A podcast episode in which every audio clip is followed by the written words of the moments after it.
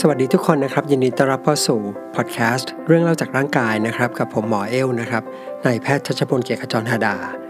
วันนี้นะครับเราจะยังอยู่ในซีรีส์ไมโครไบโอมนะครับหรือว่าจุลินทรีย์ที่อาศัยอยู่ในร่างกายของเรานะครับ วันนี้เนี่ยเราจะมาคุยเรื่องของโรคเบาหวานกันนะครับ เราจะมาดูกันว่าจุลินทรีย์ที่อยู่ในร่างกายของเราเนี่ยหรือว่าอยู่ในลำไส้เนี่ยมันไปเกี่ยวข้องกับโรคเบาหวานได้ยังไง โดยเราจะโฟกัสไปที่โรคเบาหวานชนิดที่ 2 โรคเดียวนะครับ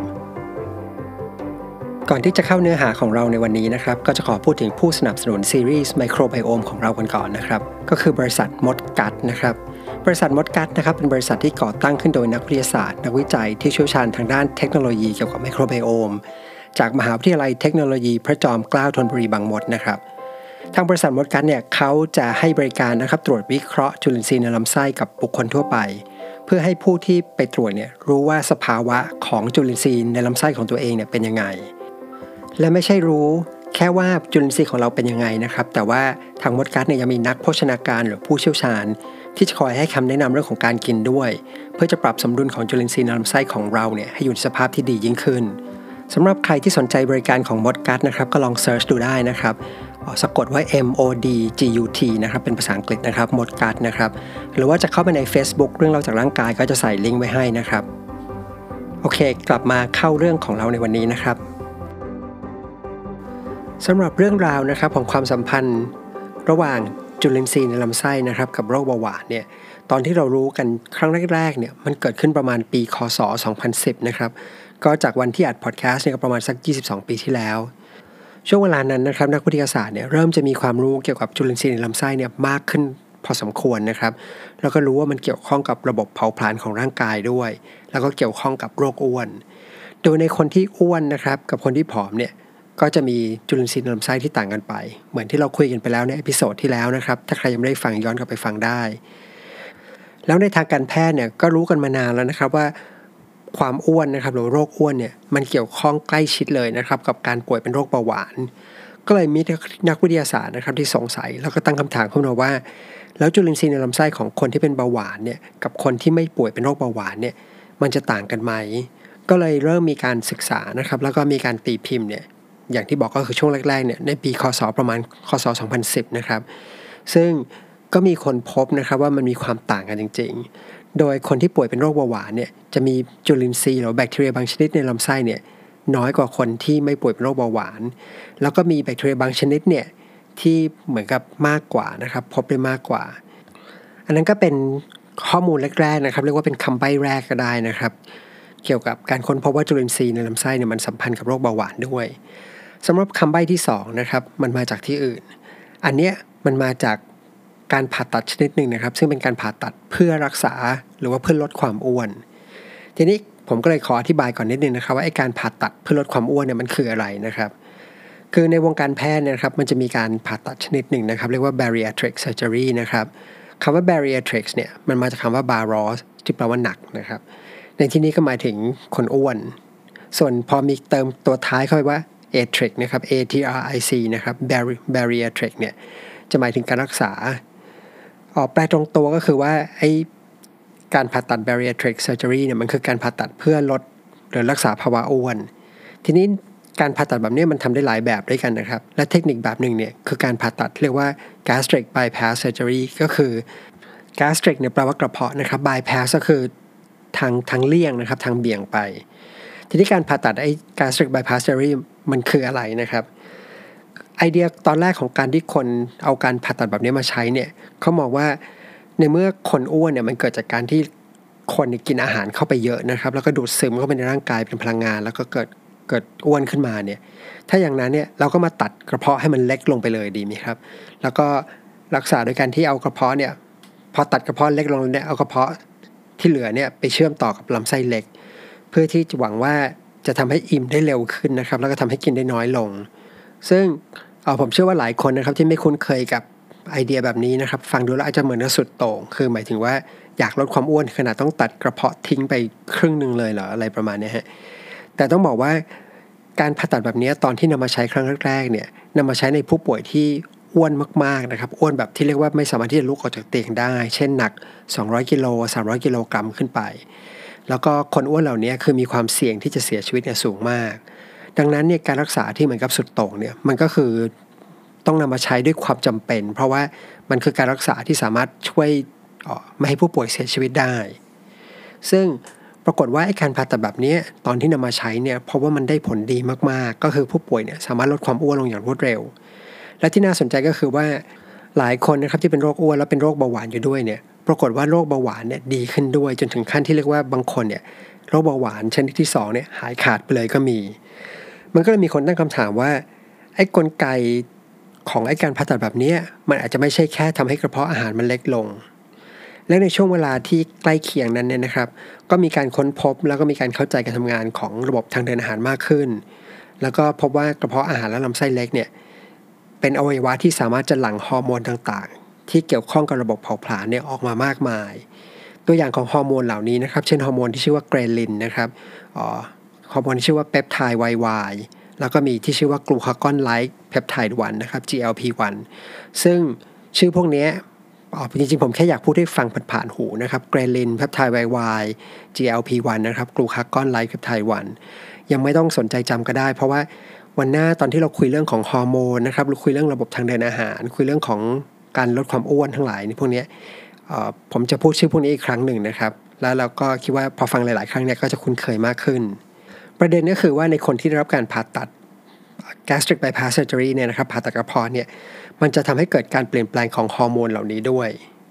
แล้วการเปลี่ยนแปลงของฮอร์โมนเหล่านี้ก็เชื่อว่ามันน่าจะมีผลต่อ metabolism และทำให้ผู้ป่วยเนี่ยผอมลง แต่คำอธิบายเนี่ยมันไม่หมดแค่นั้นครับ เพราะในเวลาต่อมาเนี่ยก็มีคนค้นพบว่า ในคนที่รับการผ่าตัดไปเนี่ยแบคทีเรียหรือว่าจุลินทรีย์ในลำไส้ของเขาเนี่ย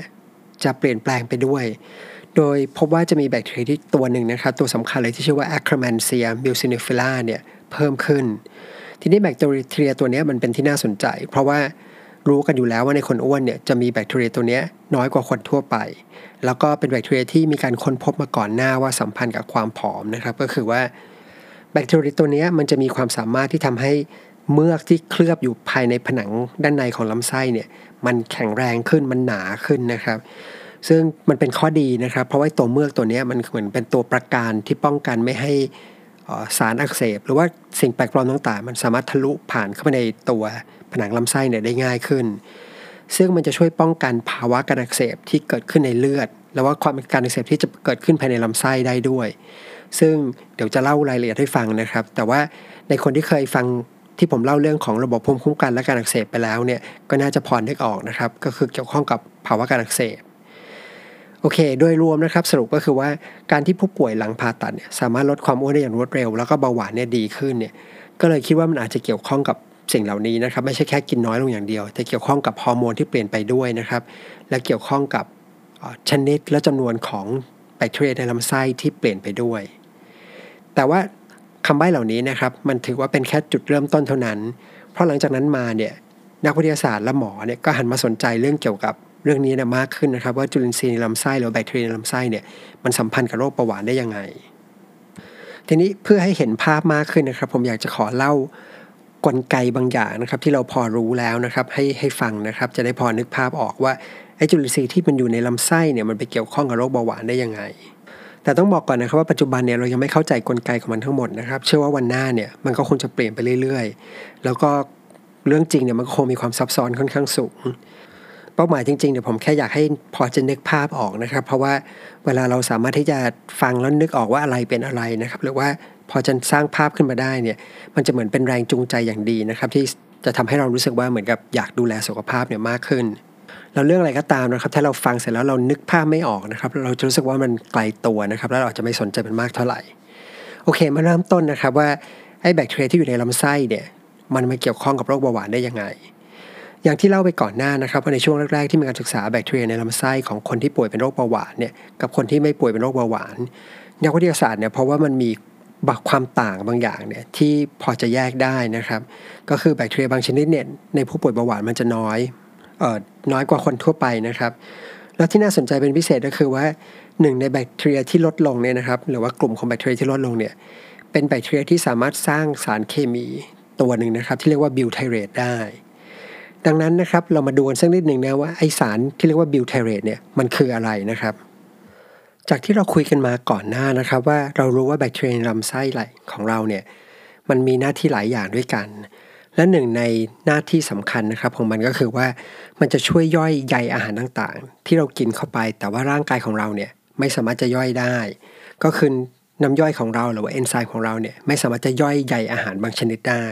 แต่แบคทีเรียที่อยู่ในลำไส้เนี่ยมันสามารถจะย่อยได้ ทีนี้พอมันย่อยเสร็จนะครับ จริง ๆ จะเรียกว่าหมักก็ได้นะครับ คือมันย่อยแล้วมันหมักเสร็จแล้วเนี่ยมันจะสร้างสารเคมีออกมาชนิดหนึ่ง สารเคมีกลุ่มนี้นะครับไม่ใช่ชนิดเดียวนะครับ เป็นกลุ่มนี้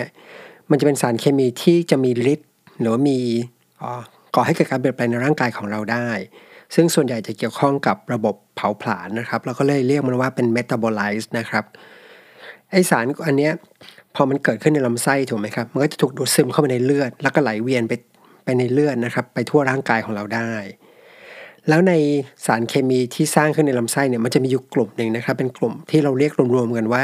ช็อตเชนฟ a ตี้แอซิดนะครับช็อตที่แปลว่าสั้นนะครับเชนที่แปลว่าห่วงห่วงโซ่ครับแล้วก็แฟตตี้แอซิดก็คือกรดไขมัน ซึ่งก็ใครแปลตรงตัวเลยคือไอ้สารเคมีที่สร้างขึ้นมาเนี้ยมันเป็นพวกกรดไขมันนะครับ แต่ว่าเป็นกรดไขมันที่มีสายสั้นมากนะครับ ที่ว่าสั้นเนี่ยก็คือมีคาร์บอนเนี่ยต่อกันเนี่ยประมาณแค่หนึ่งถึงหกตัวเท่านั้น ทีนี้สารในกลุ่มนี้นะครับ short chain fatty acid เนี่ย มันมีอยู่หลายตัวด้วยกันนะครับ หลักๆเลยนะครับจะมีอยู่ 3 ตัวที่ปัจจุบันเนี่ยคนค่อนข้างสนใจนะครับ และนักวิทยาศาสตร์เนี่ยศึกษากันเยอะมาก ตัวแรกเนี่ยชื่อว่าบิวไทเรตนะครับที่เราคุยกันไป ตัวที่2เนี่ยก็คือชื่อว่าโปรพิโอเนตนะครับตัวที่ 3 ชื่อว่าอะซิเตตทั้ง 3 ชื่อเนี่ยนะครับผมว่าฟังให้คุ้นหูไว้มันก็น่าจะดีนะครับ เพราะว่าเชื่อว่าในอนาคตเนี่ยจะมีโอกาสได้ยินชื่อเหล่านี้สามชื่อนี้บ่อยขึ้นเรื่อยๆนะครับ ยังไงก็เพราะฉะนั้นถ้าฟังให้คุ้นคุ้นหูไว้เนี่ยก็น่าจะดี ซึ่งอย่างที่บอกก็คือว่ามันเกี่ยวข้องกับการทำงานของร่างกายเรานะครับ และเกี่ยวข้องกับหลายระบบมาก ทีนี้ตัวที่เด่นที่เราจะคุยถึงในวันนี้นะครับ ก็คือตัวที่ชื่อว่า butyrate คือเราพบว่าในคนที่ป่วยเป็นโรคเบาหวานเนี่ยลำไส้ของเขาเนี่ยจะมีแบคทีเรียที่สร้าง butyrate เนี่ยน้อยกว่าคนที่ไม่ป่วยเป็นโรคเบาหวาน ทีนี้เรามาดูกันสักนิดหนึ่งนะครับว่า butyrate เนี่ยมันเกี่ยวข้องกับโรคเบาหวานยังไงนะครับ อย่างแรกสุดนะครับไอ้ตัว butyrate เนี่ยพอมันถูกสร้างขึ้นในลำไส้ แล้วก็ดูดถูกดูดซึมเข้าไปในกระแสเลือดเนี่ยมันจะสามารถไปที่ตับอ่อนได้ แล้วพอไปถึงตับอ่อนนะครับตับอ่อนเนี่ยเป็นอวัยวะที่ใช้สร้างฮอร์โมนอินซูลินฮอร์โมนอินซูลินเนี่ยมันจะทำให้น้ำตาลเนี่ยจากเลือดเนี่ยเข้าไปในเซลล์นะครับซึ่งในคนที่ป่วยเป็นโรคเบาหวานเนี่ยจะมีปัญหาเกี่ยวกับกลไกของฮอร์โมนตัวนี้นะครับอินซูลิน ตัว butyrate เนี่ยมันสามารถที่จะไปมีผลกับตัวเซลล์ที่สร้างอินซูลินเนี่ยโดยตรงนะครับ ชื่อว่า beta cell นะครับ คือมันจะช่วยป้องกันให้เซลล์เนี้ยปลอดภัยจากการโดนทำลายจากการอักเสบ หรือว่ากลไกอื่นๆ นอกจากนี้นะครับตัว butyrate เนี่ยมันยังช่วยแก้ปัญหา หรือว่าแก้ภาวะที่เรียกว่าภาวะดื้ออินซูลินด้วยนะครับภาวะดื้ออินซูลินเนี่ยคืออะไรนะครับภาวะดื้ออินซูลินเนี่ยมันเกิดจากมันจะคือกลไกหลัก ในผู้ป่วยโรคเบาหวานชนิดที่2เนี่ยนะครับก็คือว่าร่างกายเขาเนี่ยสร้างอินซูลินได้ แต่ว่าอินซูลินเนี่ยมันทำงานไม่ได้ เพราะว่าเซลล์ที่จะต้องรับอินซูลินเนี่ยมันดื้อมันไม่ฟังอินซูลินนะครับทีนี้ตัว butyrate เนี่ยมันสามารถไปแก้ภาวะนี้ได้ทำให้อินซูลินเนี่ยทำงานได้ปกติ น้ำตาลในเลือดเนี่ยก็สามารถเข้าไปในเซลล์ได้ น้ำตาลในเลือดเนี่ยก็จะไม่สูงเบาหวานก็จะดีขึ้น อีกกลไกนะครับที่สำคัญนะครับของ butyrate เนี่ยก็คือมันมันไปป้องกันหรือว่าลดการอักเสบที่เกิดขึ้นในเลือดได้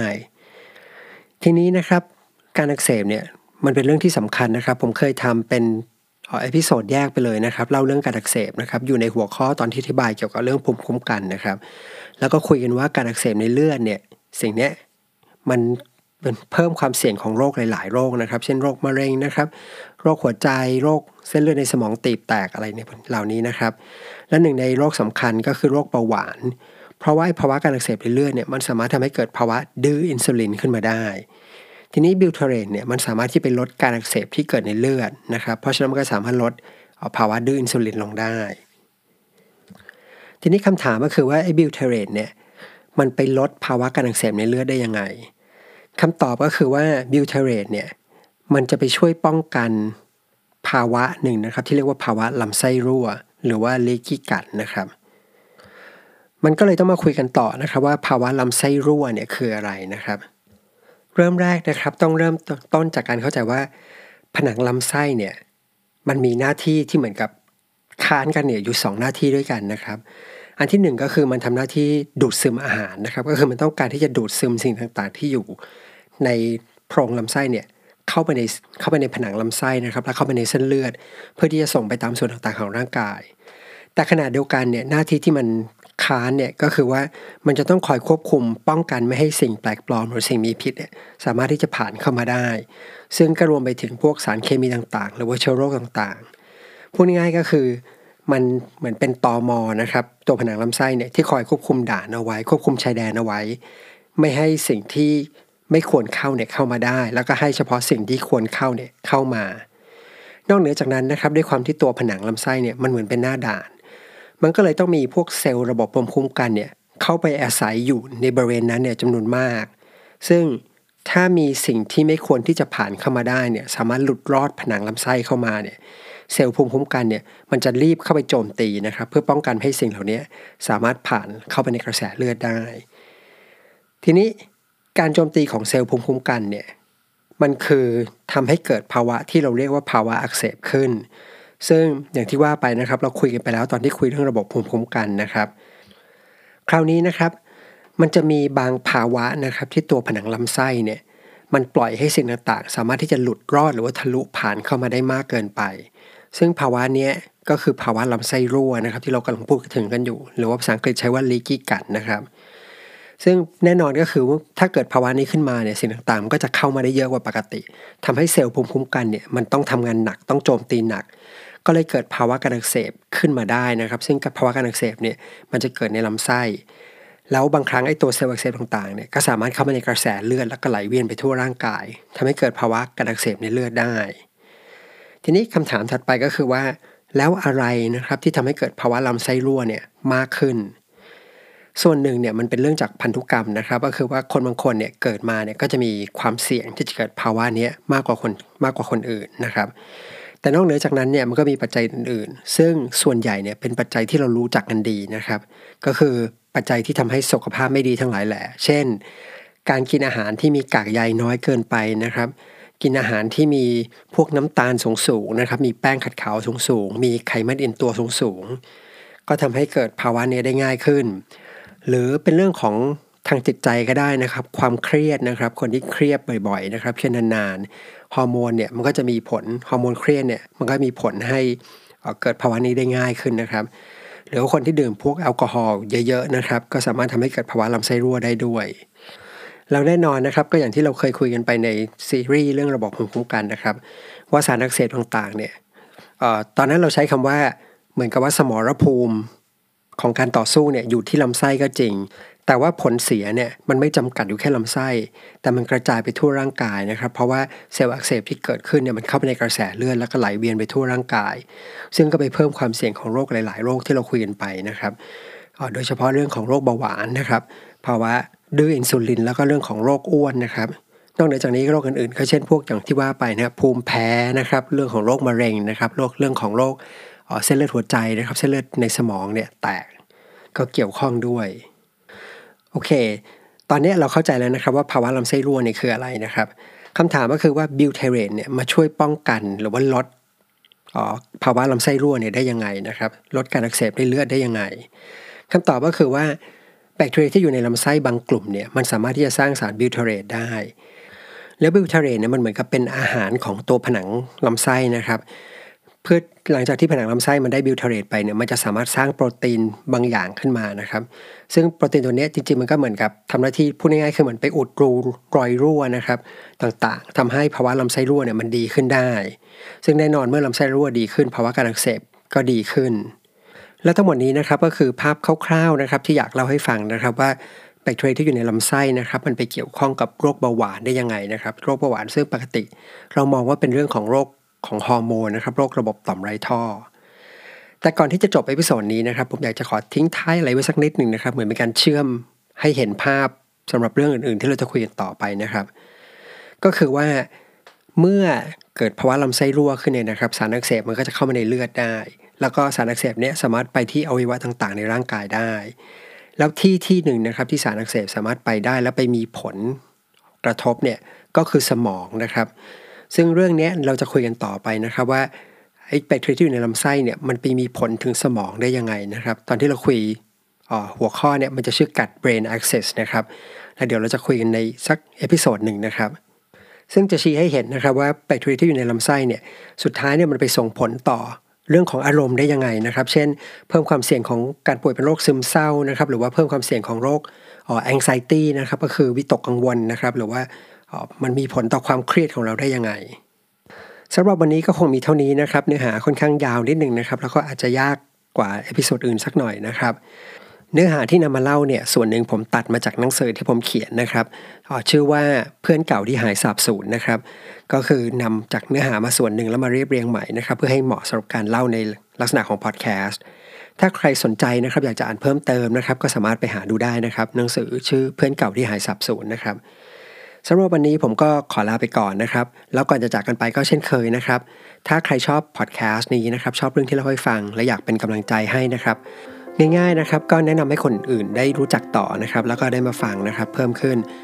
ฝากกดไลค์กดแชร์นะครับ ถ้าเกิดใครฟังทางเอาไปดูใน YouTube ด้วยนะครับ หรือว่าถ้าใครดูใน Facebook ก็สามารถไปกดแชร์ได้นะครับสำหรับวันนี้ก็ลาไปก่อนนะครับ แล้วเรามาเจอกันใหม่ episode หน้าครับ สวัสดีครับ